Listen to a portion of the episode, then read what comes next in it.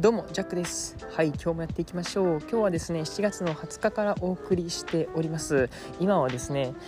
スイスのかなり、ま、町いや村と言っていますね。コーテテオっていうねクーテテルというですねえー、っとフランスに近い、はい、地域に今はですね滞在しておりますはいまあ、だんだんですねこのスイスの地形も分かってきたわけなんですけどもやっぱスイスっていうのはですね、えー、周りにドイツそしてフランスさらには下にはですねイタリアとこう囲まれているわけでしてそれぞれのですねこの隣接する地域でですねあの主にうん、まあ、鉛の強いその隣接した国の言葉っていうのが使われているわけですね。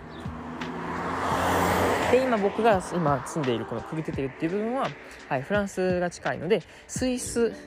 フランスですね。スイス系のフランスなんていうのかな。うん。ですね。なので、まあ、 Swiss French っていうのかな、えー、 Swiss German Swiss French っていうのがあってはいそんな感じで今はですねもう周りの人みんなスイス語スイス語じゃないフランス語はいっていう感じのですねちょっとこうまた異文化体験をですねスイスで、お送りさせてもらっているわけなんですけどもいやとうとうですねやっとやっと会えました。僕の友人とということではいとても楽しい日々時間をですね過ごさせていただきました。今日はですね、まあ、僕の友人の家に泊まるのではいあの、まあ、ゆっくりしてってねっていう部分とあの日本人のね友人が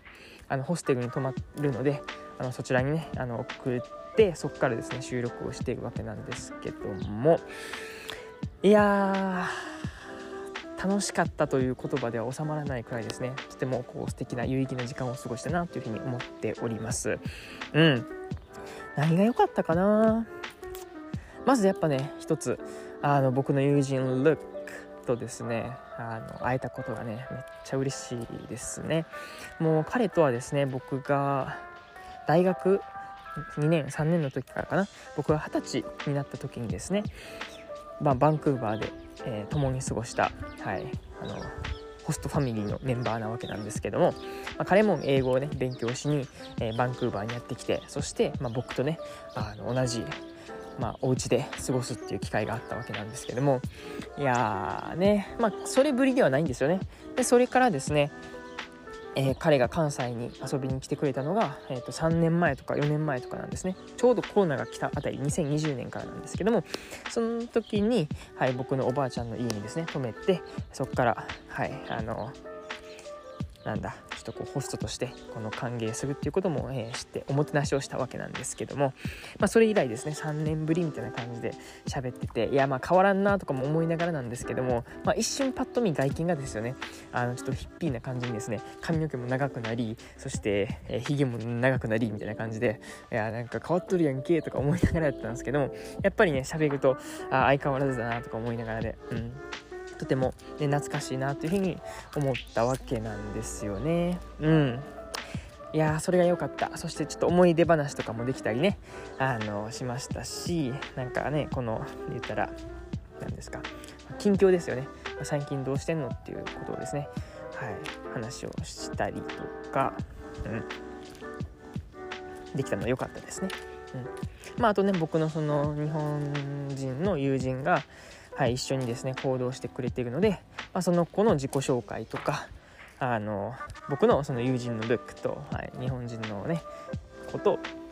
えー、つなげるっていう役目を果たさせていただきました。はいっていうのがねやっぱ一番良かったなっていう部分と、まあ、2つ目というかね、まあ、ありがたいことにですよね。なんとか僕があの英語を使ってですよね。あのなんかいろんなこう通訳をねさせてもらう機会がたくさんあって良かったなっていう部分なんですよね。うん。やっぱりねこのやっぱ英語という環境に慣れてないと全然ね話も通じないっていうわけなんですけども僕はなんとかですねあのねルックとの話っていうのは聞けているので、はい、それを、えー、通訳をするっていうねあの日本の人に向けて、はい、通訳をするっていうような、えー、こともさせてもらったりとかですねそれでねあの僕も勉強になるし、えー、その子もですねすごい勉強になってよかったよみたいなことをね言ってくれたのでめっちゃ良かったですね。うんでなんか別にそのトランスレートしているのはですねなんかねその人その子のためを思ってっていう部分もあるのかもしれないですけどもやっぱりねその僕も、まあ、今までにそうやってトランスレートしてもらって助けてもらったっていうね日々もあったりですしそれこそスイスにねお邪魔した時も、ね、ドイツ語からね日本語に直してもらったりとかねドイツから英語に直してもらったりとかっていうのをですねまたくさんしてもらっているので、うん、本当にまあそれはねもう pay forward っていう言葉があるようにですよね。な本当に前の人にこうたすきをつないでいくみたいな感じなのかなとかも思ったりしているわけです。なんかねまあ僕のえ、年寄りも参考したのはその日本人のね、お友達なんですけどもやっぱその何ですかねこう妹分じゃない気ですけどもなんかそんな感じではいあのー、ねあの何、て言うの、